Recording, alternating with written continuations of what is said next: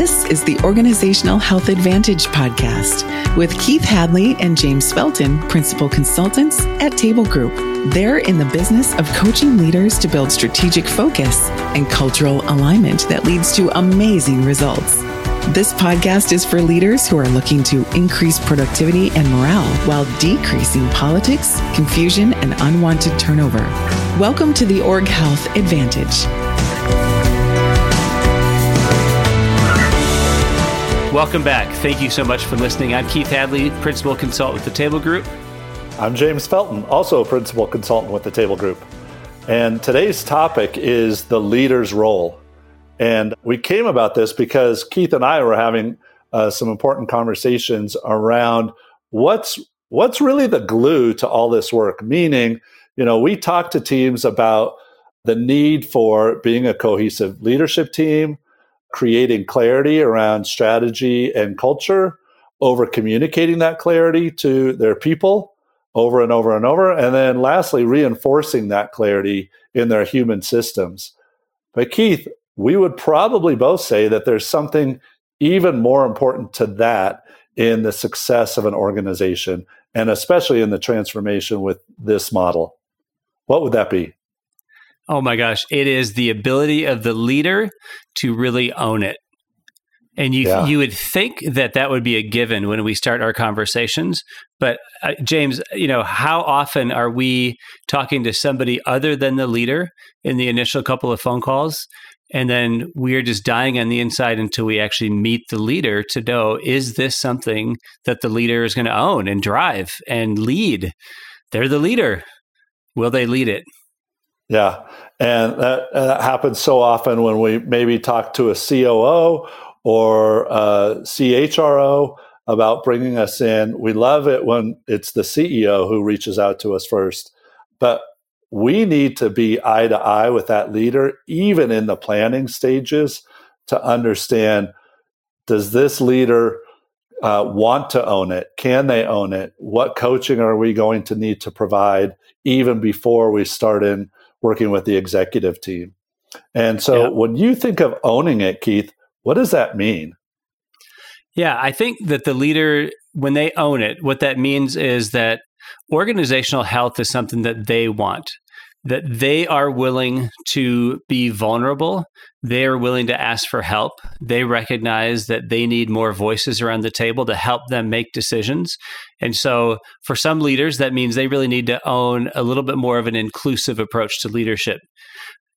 At the same time, for overly inclusive leaders, it means they need to own the fact that they're the leader. They make the decision. They carry that weight of responsibility around like a heavy backpack, and they realize, I need to decide. I'm the one that needs to own bringing decisions to clarity with closure. I need to own the fact that I'm going to have to ask people to do hard things as a result of getting clear and aligned. I'm going to have to set clear expectations. I'm going to have to hold people accountable. I'm going to have to give people behavioral feedback. All these things, the leader needs to own that. It can't be something that the team is asking the leader to do, or other people are trying to like push them to do, right? They need to step into it and own it. Yeah. One of the leaders that you and I most admire is Alan Mulally, and he turned Ford around, and he talks about how he would set clear expectations around behaviors and strategies, but primarily around like, we're all coming together as one Ford. We got to care about each other. He would actually use the term love. And if somebody violated that principle in a meeting, he'd often say, hey, wait a second, that's not how we're going to behave in here. Or he would say, well, I had to follow that person to their office after the meeting and have a conversation with them about their behavior. And he would also say, like, he never let an opportunity pass to coach somebody on it. If it was a minor violation, if it was a bigger violation, he was having that conversation with them. And then you added one in our conversation, Keith, prior to this podcast, around crispness. Talk about that a little bit. That was really interesting to me. I don't remember. Give me one more prompt. Around what? About the leaders need to be crisp in their messaging. Oh, Absolutely. You know, it's so funny. I thought you said Christmas, like the holiday. And I was like, I do not remember talking about Christmas.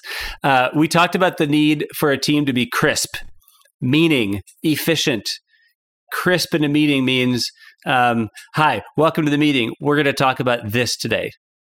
I am undecided on which direction we're going.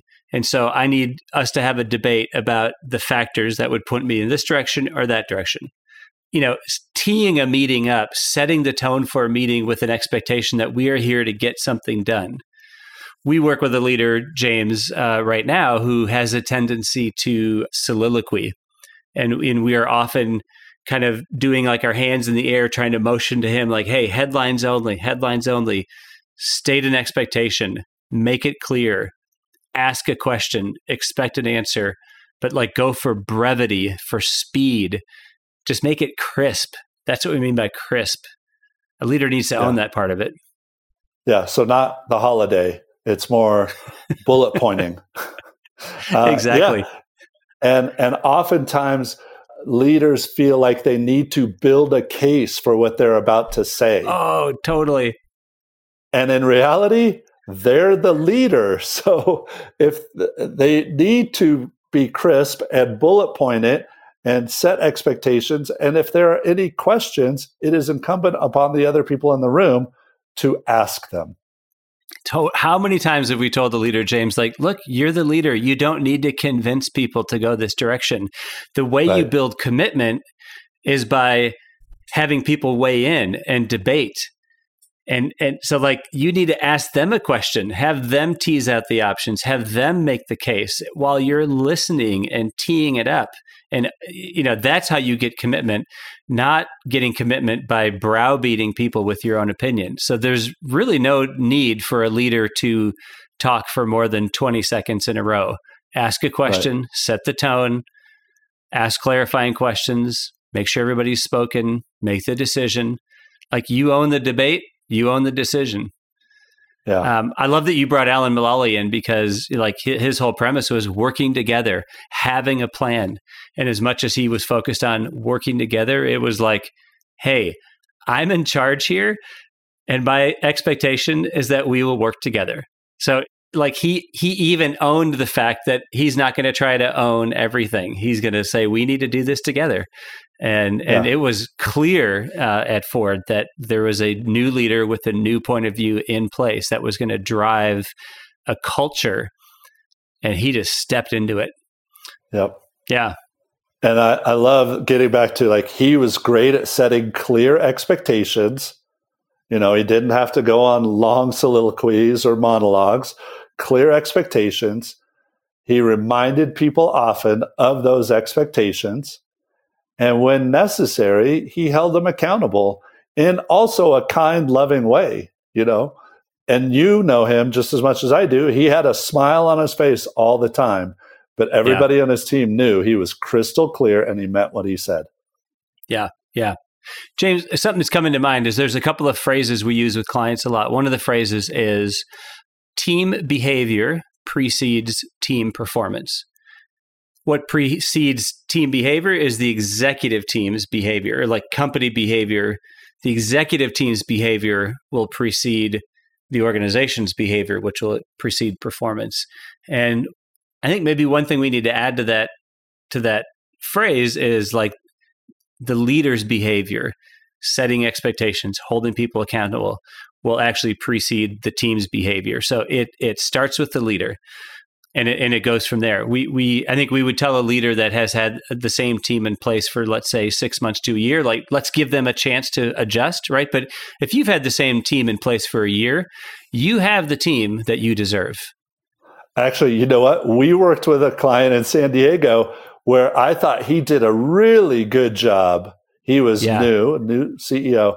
I thought he really did a good job of setting expectations, clear expectations for what he felt was important early on. Like we started working with him about 2 months after he took over, and he did a great job of setting those expectations early.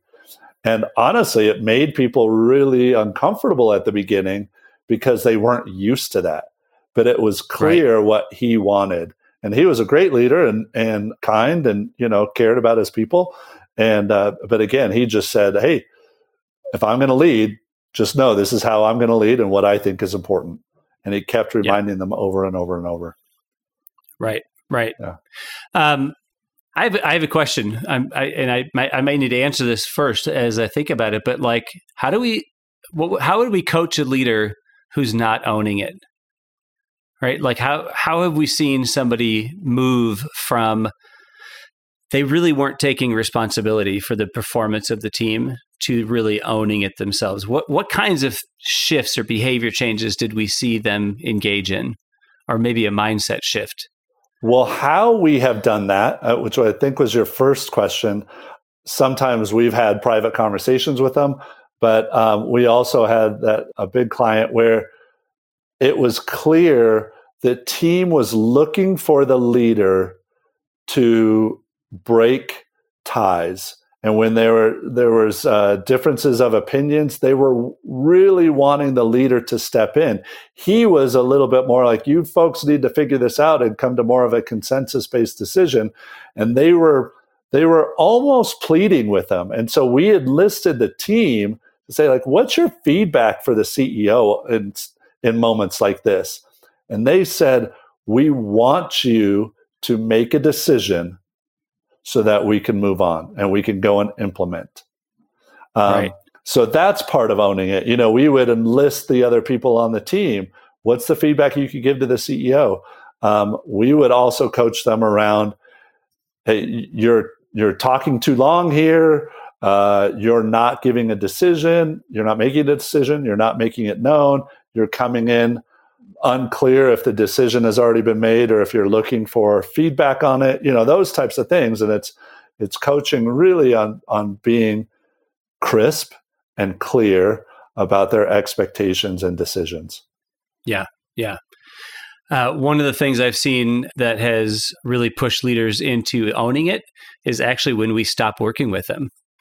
And I had an experience recently where we, you know, with the team, we had several offsites. We did a lot of between offsite coaching with the leader. It really honestly wasn't until we told the leader, look, we are not going to work with you in your next offsite. You're going to lead it yourself. We will do a prep call with you and we'll do a follow-up call with you, but you've got to take responsibility to achieve the outcomes that you're hoping for in this next offsite. And he had been a part of many offsites. He had gotten lots of good coaching and he was definitely up for the task, but it really wasn't until he was responsible for it, truly. Now, he would say every day that he was running the company and every day he was trying to make good decisions and he was very active, but he really wasn't owning the behavior of his team, in particular, their ability to make better decisions faster, their ability to bring things to closure, their ability to focus not on everything, but on the critical few. Those are things he would always kind of blame the team or in some cases blame the facilitators or the consultants for like not getting him there. And the best offsite they ever had was the one where he really stepped up and took control and said, okay, like we're going to get to this outcome. Yeah. Yeah. So that's so great. So as we bring this to a close, what we're really saying is, yes, we want teams to become healthier, minimizing politics, minimizing confusion, increasing productivity and morale. We think the best way to do that is around building a cohesive leadership team, creating strategic and cultural clarity, over communicating that throughout the organization and reinforcing it in their human systems. But the glue to all of that is the role of the leader and their ability to own it by setting clear expectations, holding people accountable to those and reminding people of what's important over and over and over. Would you agree with that? Absolutely. Absolutely. What you just described is a healthy organization, and leading a healthy organization is the one thing that a leader cannot delegate to anybody else. Awesome. All right. Thank you so much for joining me, Keith. This has been great. Yeah. Thanks for listening, everybody. Yeah. And we'll see you next time on the Org Health Advantage. Thanks for listening to the Org Health Advantage. Your hosts, Keith and James, are helping leaders change the world of work and invite you to share this podcast with your friends and colleagues. For more resources on building stronger teams and organizational health, check out tablegroup.com.